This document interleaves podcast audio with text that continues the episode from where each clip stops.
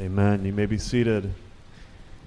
If you need a Bible, raise your hand, and one of the ushers will place a Bible into your hand. And as we have sung these great truths, prone to wander, Lord, I feel it. Prone to leave the God I love. It is God that keeps us, isn't it? It's not our own strength, not our own abilities, but it is the power of the Lord that has saved us, and it's the power of the Lord that keeps us. And this morning, our brother Isaac Adams is going to share with us a word from 2 Corinthians on boasting in our weaknesses as we understand and know the power of God that is in us. It is a privilege to have Isaac with us this morning. I'm part of a pastor's association in D.C., and a number of the pastors said that Isaac is a great preacher. And then I met the guy afterward, and I thought, hey, you're a great preacher, so I hear. And I told him that, and I said, you should come preach in Baltimore. And he said, okay, I will. And it's been a pleasure to email back and forth and get to know Isaac over the last month, and looking forward to hearing him this morning as he brings us a word not in his own power, but in the power of the Lord. Amen? Isaac is from the D.C. area. He serves with Together for the Gospel, as well as Cross Conference, as well as a website called The Front Porch, all wonderful ministries. Many of us have benefited from some of those ministries. And so let's just welcome Isaac this morning as he comes and brings us a word.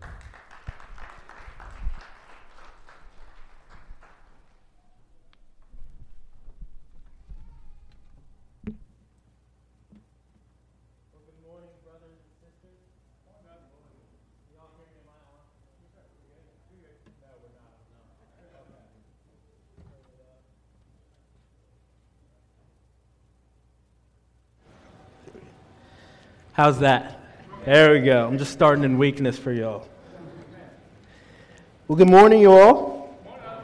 Y'all are going to make me feel lonely if I don't hear you, so I'll just do that one more time. Good morning, you all. Good morning. There we go. It's wonderful to be with you all this morning. Like Joel said, I'm from Capitol Hill Baptist. I bring greetings from there. Our pastors know Pastor Joel well. Before we turn to the Word, let me just pray and ask God to bless the preaching of the Word one more time. Let me pray for us. Father, I just echo the words of my brother who just prayed, make us strong in the gospel because of this time.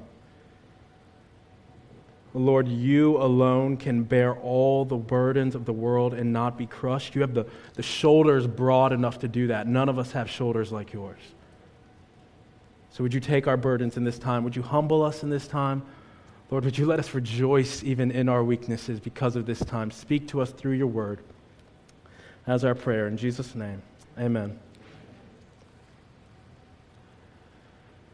Well, life is hard.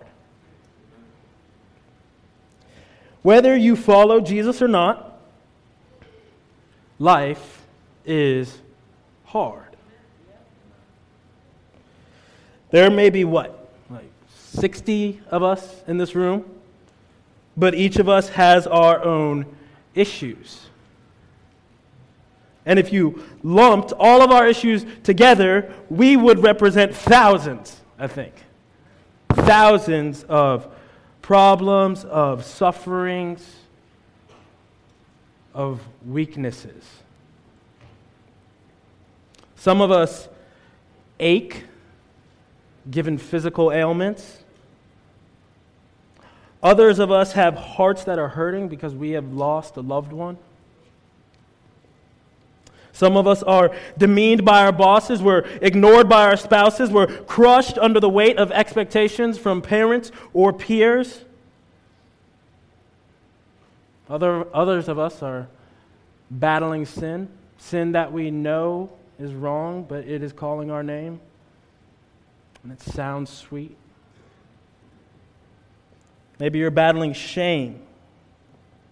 Or maybe you're struggling with a brother or sister who is sitting 40 feet from you. Maybe that person is 4 inches from you. wherever you're at, one thing is true. Maybe not today, but it has been or it will be the case that you feel weak. And you don't just feel weak, you realize that you actually are weak. And your weakness begs the question, why? Why God? Why this cancer? Why this car accident? Why has this person rejected me? Why have they not accepted you? Brothers and sisters, the good news is not only does God's word have an answer, it has a hope for us. So let's just turn there now. 2 Corinthians chapter 11. We're going to start in verse 30. That's on page 970 of those Bibles provided for you. If you're new to the Bible, a lot of people are. The big number is the chapter number. The little number is the verse. So here we go. Big number 11, little number 30. Hear now the word of God. If I must boast, I will boast of the things that show my weakness. The God and Father of the Lord Jesus, he who is blessed forever, knows that I am not lying. At Damascus, the governor under King Aretas was guarding the city of Damascus in order to seize me. But I was let down in a basket through a window in the wall and escaped his hands. I must go on boasting. Though there is nothing to be gained by it, I will go on to visions and revelations of the Lord. I'm going to stop there for now, because this sounds a little backwards, doesn't it? We have Paul who wrote Bible, he wrote 2 Corinthians, and we see him doing something that we often think is wrong. He's boasting. Who is he boasting to? Well, this is the second letter we have of Paul's written to the church he started in Corinth. Corinth was a massive city by the ancient world standards. Up to 300,000 people lived there. The city was near a seaport, so it was valuable for trade. It was bustling with business. But it was also known to be one of the most immoral, idolatrous cities. Yet Paul writes to the Christians there, and he boasts. Why does he boast? Well, because the men there who claimed to be apostles, and by apostles I mean people who knew the Lord Jesus or lived soon after his life and were especially ordained by God with unique spiritual authority to represent God to the early church, but there were men who falsely claimed to have this authority. And they were encouraging the Corinthian Christians to doubt Paul and to doubt his ministry. Now, this is lost on us culturally, but it was common in Paul's day for preachers of various cults and religions to travel around. Okay, so some of these men had marvelous capabilities and reputations. Many were paid well, adored by their fans. They were seen as spiritually superior, spiritually strong. So they see Paul, who had been shipwrecked and beaten and imprisoned, and these false apostles go to the Corinthians and essentially say, "Why would you ever listen to this guy? Look at how weak he is. His gospel must be weak too." You see, some of these false apostles were adding requirements to the gospel. Others were removing requirements from it. Brothers and sisters, you can trust that if we add anything to the gospel or if we take anything away from the gospel, we lose the gospel. And the sad reality was that some of the Corinthians were losing the gospel. They were listening to the false apostles who demeaned the special authority God gave to Paul, and so they doubted the gospel that Paul gave to them. So Paul is boasting to them to defend the legitimacy of his ministry. But he boasts in such a way that lets the Corinthians know that he is unlike these apostles, these super apostles, as he sarcastically calls them, who boast in their own abilities.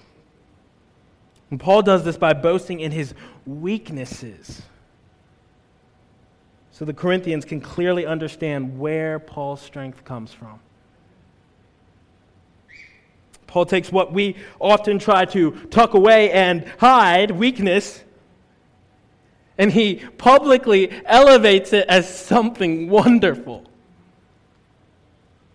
He boasts about it. Why would Paul do this? Point number one, if you're a note taker. Point number one. Paul elevates weakness as wonderful because weakness makes us honest. Weakness makes us honest. Look back at verse 30.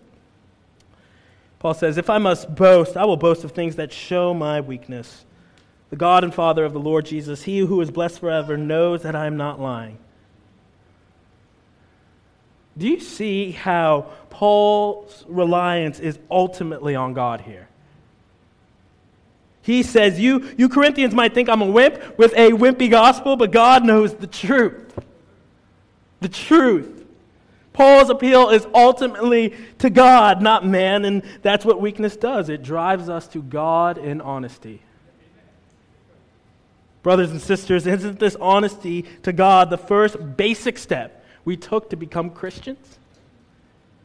We had to honestly confess to God, saying something like, "God, I am a weak sinner in need of saving.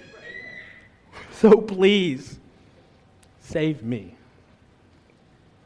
Knowledge of our weakness is a prerequisite to our knowledge of the true God and his power. There are no strong converts. The 19th century theologian Charles Hodge, he put it like this: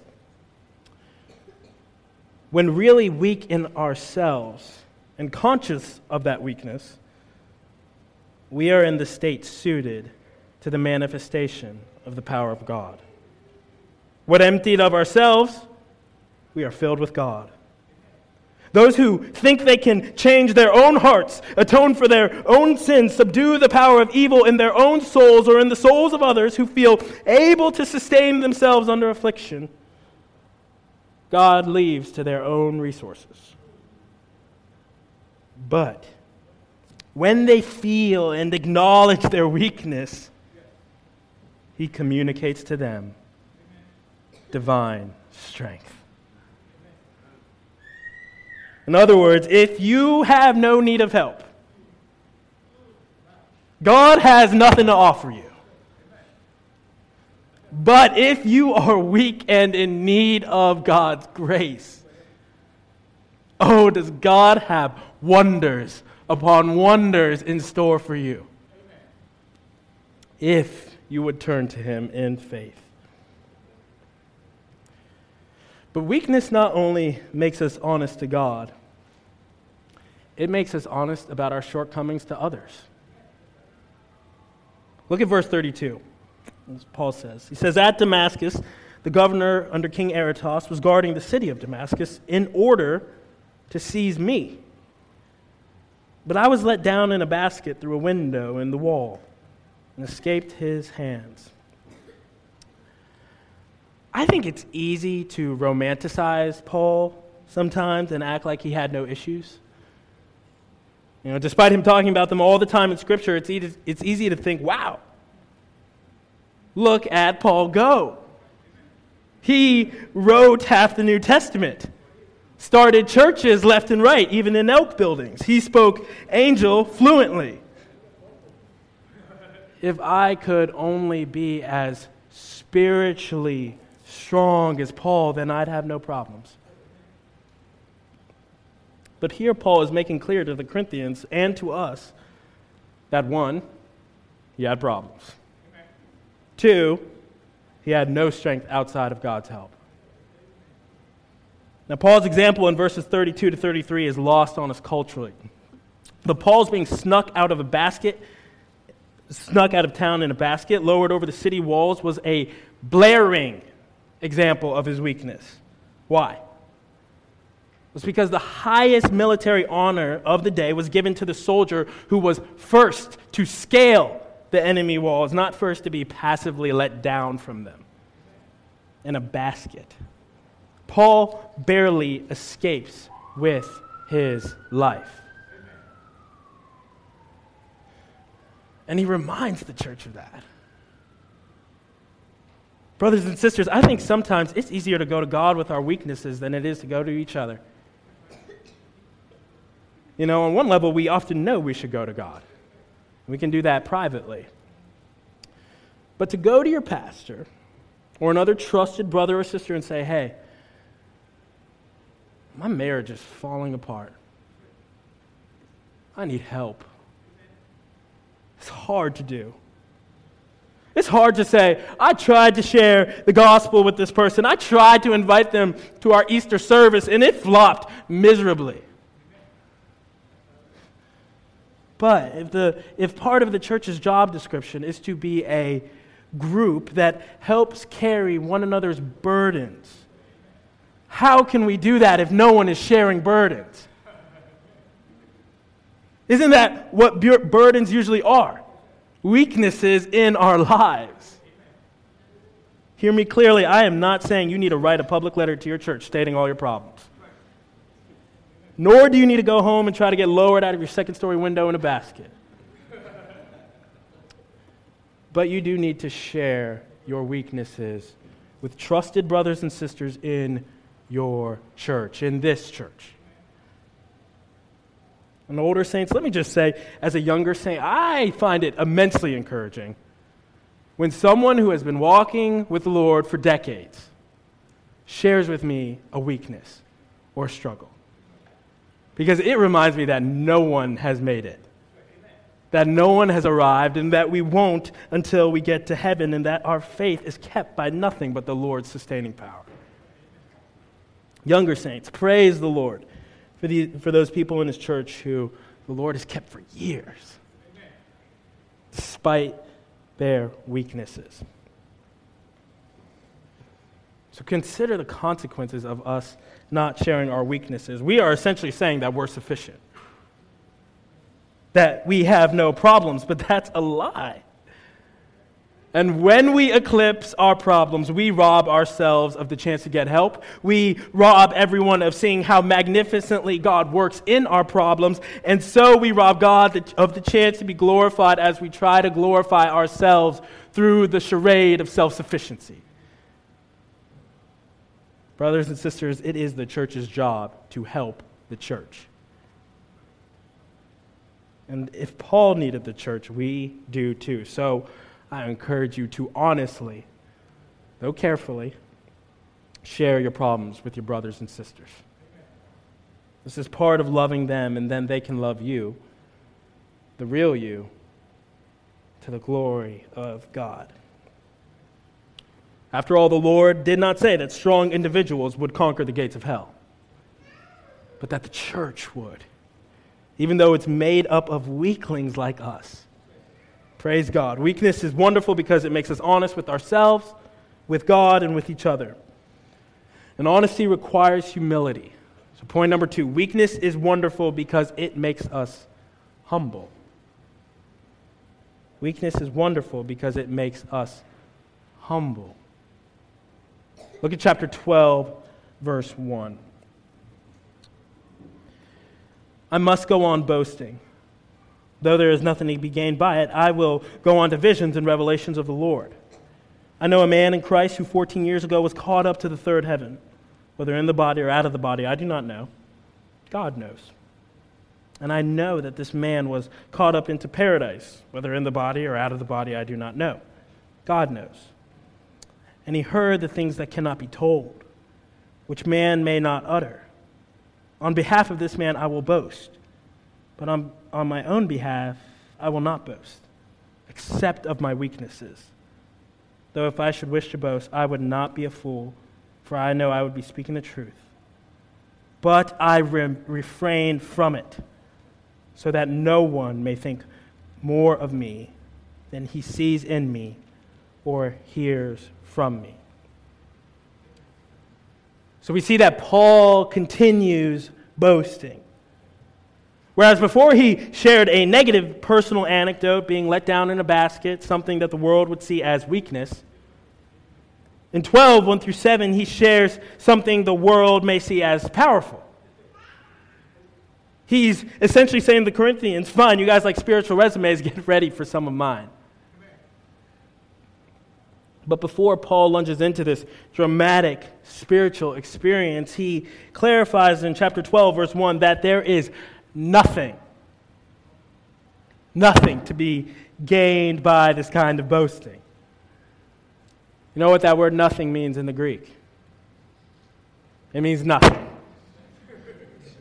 Let this be a lesson to those of us who think we are spiritually superior, who say or think things like, well, my quiet time is 45 minutes every morning, but Brother Joe's is only 15. As if we are the new spiritual standard of holiness. Let this be a lesson to those of us who preach and serve in public ways in the church. We ought never to think that our visibility in the church equates with godliness, as if we achieve these roles by our own merit. No, the word for deacon literally means one who waits on tables. Deacons are servants. The word for pastor or elder also literally means shepherd. Shepherds were usually the lowest class members of society. And don't be fooled, brothers and sisters. We can inerrantly have some of the best spiritual giftings and be some of the most spiritually immature people. And that immaturity is highlighted by empty boasting. So whatever your spiritual gift or your role is, know that you are perverting it. We are doing this if we use it for our own glory. God gave these to us so that we would give it back in love to the church so that it may be built up for the glory of God, not us. Having clarified that, Paul continues on with what has got to be one of the wildest spiritual adventures ever mentioned in Scripture. Yet notice that he's still careful to distance himself from those phony apostles. He does this by describing himself in the third person. So though it sounds like Paul's talking about this random man, anonymous guy, he is talking about himself. Now I know this charismatic experience has all sorts of rabbit trails that could be really fun to analyze. Now what were these things that cannot be told? Where is the third heaven? To be clear, the people that Paul is speaking to would have understood that Jewish apocalyptic thinking, usually thought of a three-leveled heaven, and we could go on with other theories, but Paul's exact point is that though he could truthfully say, I've had these incredible experiences that you have not had, he doesn't. Why? Look at verse 6 again. Though if I should wish to boast, I would not be a fool, for I would be speaking the truth, but I refrain from it, so that no one may think more of me than he sees in me or hears from me. Paul wanted to make sure that his readers knew where his strength came from, lest he receive credit rightfully due to God. Amen. Paul makes clear that his confidence isn't in his accomplishments, but in the grace God gave him. He would have loved that line from Come Thou Fount that we just sang. You know, hither by thy help I'm come. In other words, brothers and sisters, I am only at where I'm at today because God has helped me. Brothers and sisters, where is your confidence? What are you boasting in? Even silently to yourself, what do you rest in? Your job? Your successful family life? Let's pick up our text again in verse 6. Though if I should wish to boast, I would not be a fool, for I would be speaking the truth. but I refrain from it, so that no one may think more of me than he sees in me or he hears from me. So to keep me from becoming conceited, because of the surpassing greatness of the revelations, a thorn was given me in the flesh, a messenger of Satan to harass me, to keep me from becoming conceited. 3 times I pleaded with the Lord about this, that it should leave me. But he said to me, "My grace is sufficient for you, for my power is made perfect in weakness. Therefore, I will boast all the more gladly of my weaknesses, so that the power of Christ may rest upon me." Whatever this rapture-like experience was, Paul knew it was enough to make him extremely prideful. So he receives what's called a thorn in the flesh. Now, he doesn't clarify what the thorn is. Some scholars think it was literally a physical ailment. The others think maybe it was a kind of besetting shame that Paul had given his persecution of the church before he was converted. I think we shouldn't be so interested in what the thorn was, unless we think, oh, I have what Paul had, and therefore I have a messenger of Satan. But I think there are 3 things, just quickly, we should learn from this thorn. Number 1, the origin of the thorn. The origin of the thorn. The text makes clear where the thorn came from. It came from the Lord. Why else in verse 7 would Paul say a thorn was given to him? Why else in verse 8 would he plead with the Lord to take it away? So I think Paul knows, Lord, you gave me this thorn. So he pleads, would you please let this leave me? Lord, please let this leave me. Please let this leave me. 3 times he prays. What does the origin of the thorn teach us? It teaches us that the Lord, without being bad, can use bad things for our good. The Lord, without being bad, can use bad things for our good. This is one of the most essential lessons for the Christian. It's something that seems completely backward to the world, because the god of this world is comfort. So when a bad thing happens, the world assumes that it is a problem to be solved, not a gracious providence from God. But thinking the latter is what Paul talks about in Romans 12 when he's talking about the renewal of our minds.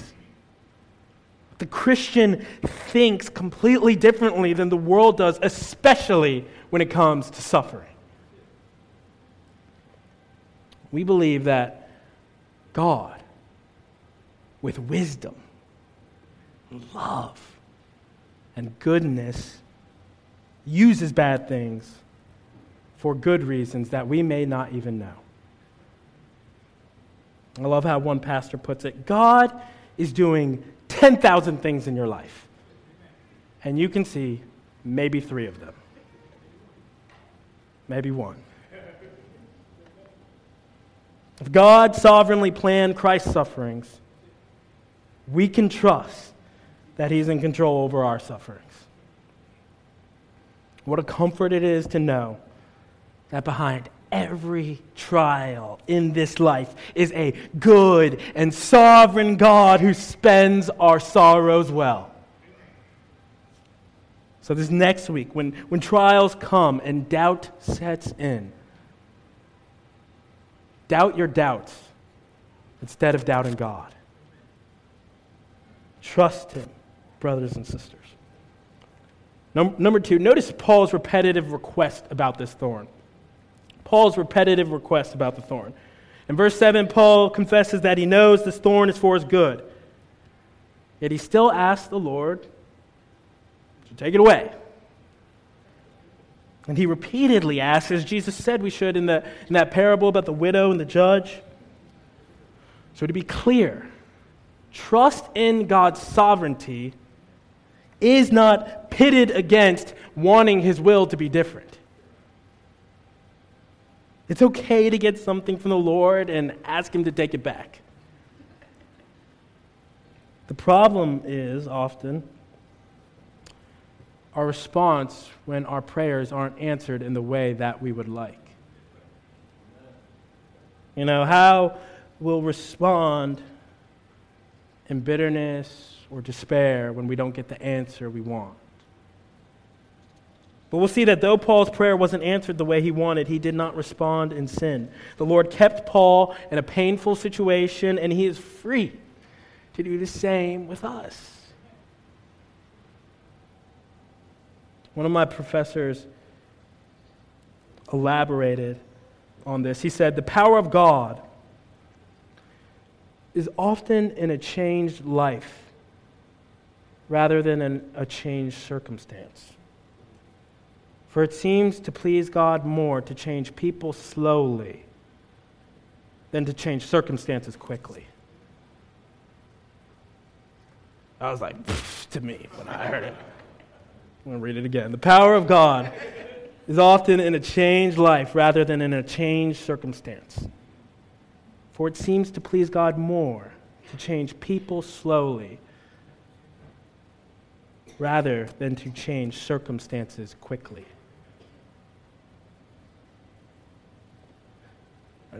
I just think of parents who have kids who have wandered. You know, parents, you know you're playing the long game. You got family members who have wandered. You know with family, it is a long game. Circumstances are not changing quickly. But trust that God is changing people slowly, even when we can't see it. Amen. Praying for deliverance from trials glorifies the Lord because it proves that we believe, Lord, you are the only one who has the power to deliver me from this. But what brings God even more glory is responding in obedient, humble faith when those prayers aren't answered how we'd like. Here's the third thing to note about this thorn. Notice the purpose of the thorn. The purpose of that thorn. Paul didn't receive it because he had a lack of faith or because he did some certain sin. That's a lie that prosperity gospel teachers will tell. It's not true. No, the thorn was not punitive. Rather, the Lord, in his gracious mercy and sovereign wisdom, gave Paul this thorn to keep him from a pride that would cause him to forget the Lord.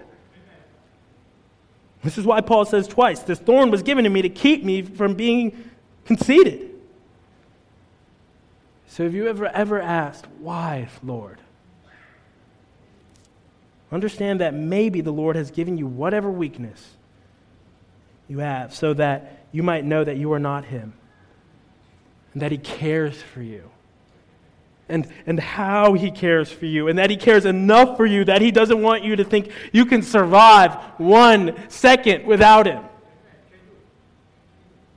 Oh, how good and loving is our God that he would want us to know him and his surpassing power at all times.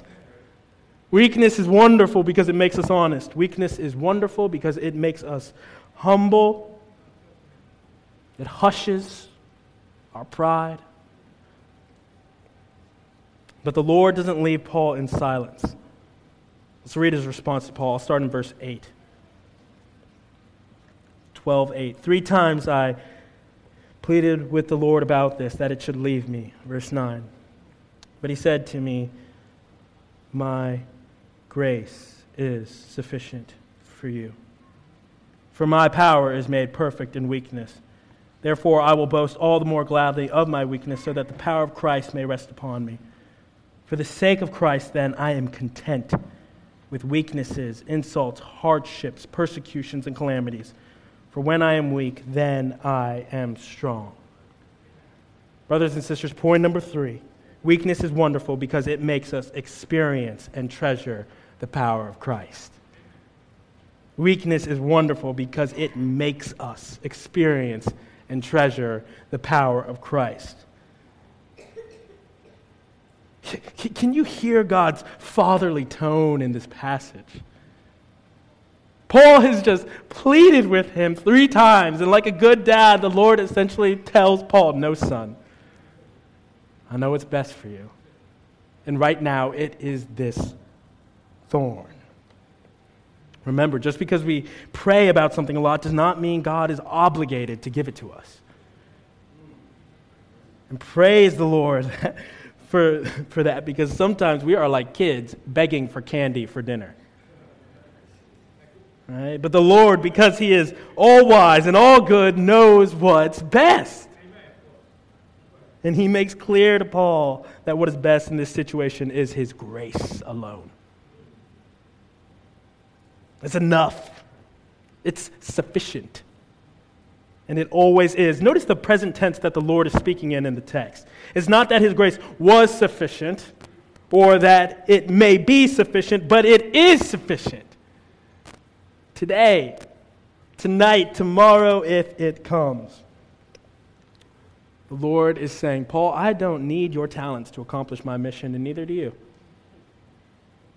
This is why John Wesley says God buries His workmen, but He continues His work. The Lord doesn't need anyone. Yet in His grace, He redeems people from the hell we deserve. He chooses to include us in His work of displaying His power to the world. And as He displays it through us, He gives us what is best for us. Aren't you glad that God gives you what is best for you, even when you don't realize it? You know, that kid at dinner may hate those vegetables, but he does not hate growing up into a healthy adult. But which has the greater distance in understanding? Right? The parent and the child's understanding of how vegetables help him, or the distance between God's understanding of and ours of how God is using our weaknesses in the fabric of human history. Brothers and sisters, the goodness of God's grace should not primarily be marked because He gives us what we want. Though He does that sometimes. It should be marked because He always gives us what we need. So God's grace is good, but why is it sufficient? Well, in this text, God says, my grace is sufficient for you. For, that word for means because my power is made perfect in weakness. How does that work? Isn't God's power already perfect? What's He mean by that? How does that work? Again, I had another professor describe this well. He said, imagine a battery. Right? It's got perfect power in it. But the battery's power is made perfect when it's put in a flashlight and you see the light. Another way to put it. An older saint was telling me a story about his wife. Again, older saints sharing their lives. I love it. He said one time he was really sick and his wife cared for him so well. He was married to her for 3 decades. He knew she loved him, but her love was made perfect in his weakness. In other words, brothers and sisters, weakness is the best platform for God to display His strength. And that is what He is most interested in. Do you hear God's burning passion for the glory of His own name in our text?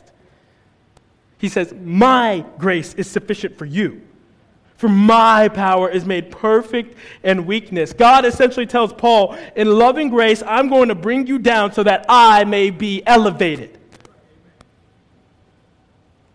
That is what He requires of each of us.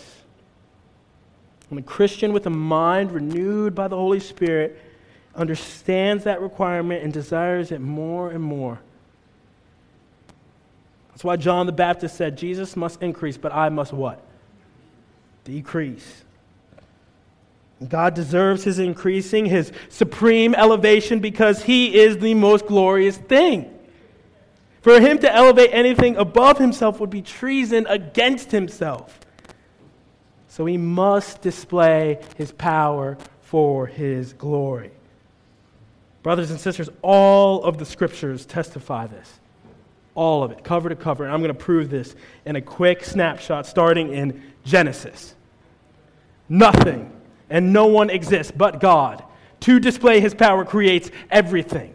He calls Abraham to bless the world. By worldly standards, Abraham and his wife are way too old to have a child to accomplish this.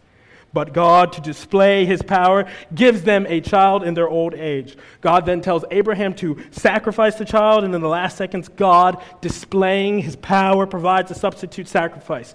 Joseph eventually comes on the scene and is sold into slavery in prison. From the depths of prison, God, to display his power, raises Joseph up to be the second most powerful person in the world. God's people are delivered into slavery. But a runt named Moses, who was almost murdered, escapes in a basket down a river. God loves using baskets to display his power. Moses grows up, he commits murder, goes into exile. God uses him, a man with a stupefying stutter, to literally tell Pharaoh, on God's behalf, for this purpose I have raised you up, to show you my power, so that my name may be proclaimed in all the earth. God delivers his people in signs and wonders. His people in weakness doubt that they can take the promised land, but God, to display his power, uses Israel, a tiny, tiny sinful nation no one had ever heard of, to defeat the world's strongest armies. The people demand a king so that they can feel mighty. God grants them one to show that men are ultimately weak and he is the most powerful. God uses David, a shepherd boy, the runt of the family, the unlikely hero, to kill a giant who was making grown men cower, to display his power. The people won't stop sinning, and God sends them into exile, and after hundreds of years, he brings them back, and lo and behold, God blesses a virgin with a child outside of wedlock. She would have been shamed in that culture. Her husband and her can't even afford a hotel room, so they sleep with the livestock. A baby is born in some backyard town in the sticks, and he is supposed to usher in a kingdom. An infant. The boy grows up. He had no majesty or form that we should regard him, no beauty that we should desire him. Yet he is tempted in every regard, but he never caves to sin. He tells people to repent and turn from their sins because his kingdom is near, but he does everything completely opposite of the powers at be. And he does it with meekness and holiness to bring glory to the Father's name, living the life we should have lived. False teachers at the time begin to hate him and push the people to as well. They shout, "Crucify him," and instead of fighting back, he, the greatest substitutionary sacrifice, lets them slaughter him. The living Son of God, the would-be king, hangs on a tree as a cursed thief in the place of sinners like you and me.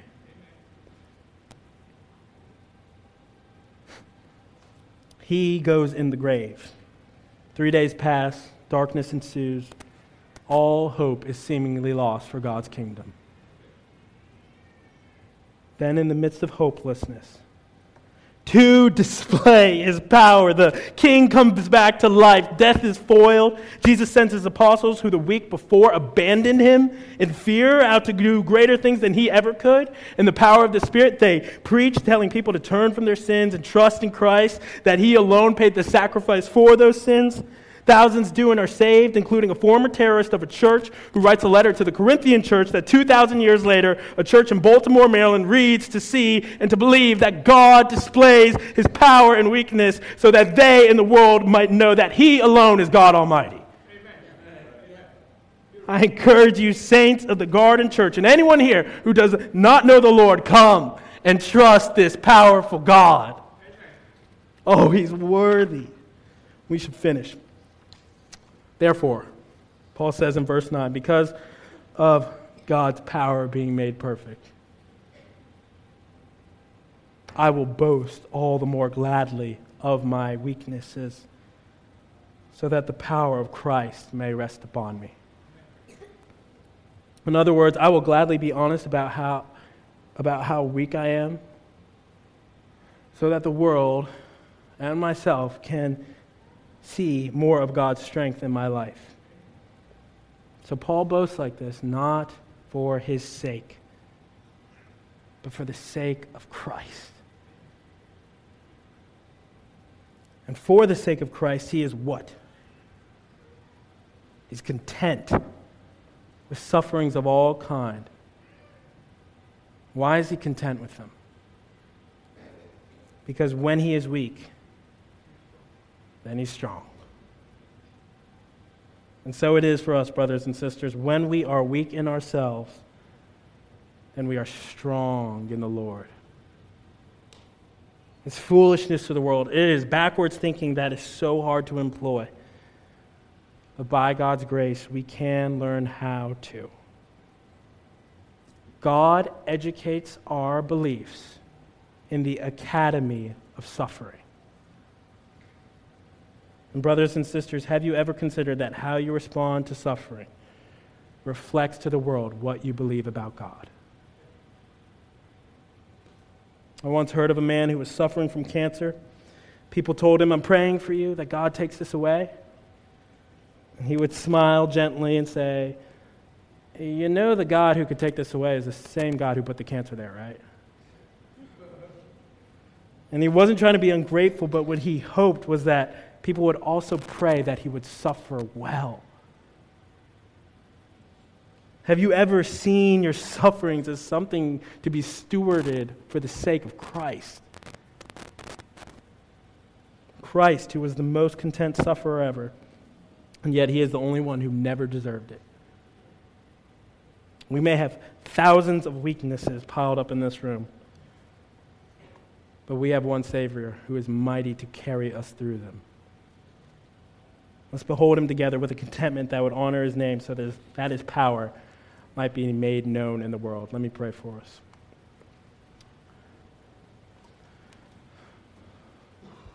Father, we could sit all day and marvel at how you have worked the fabric of eternity past up until this moment in a way that includes pain and suffering, but in a way that will ultimately lead to that last day when we are gathered around your throne, those who have come to you in faith, singing that the Lamb who was slain, he is worthy of power and honor and glory and dominion. Lord, I pray that we would reach that day by your grace as we sang, Lord. Let it be your good pleasure to bring us to that day. In Jesus' name, amen.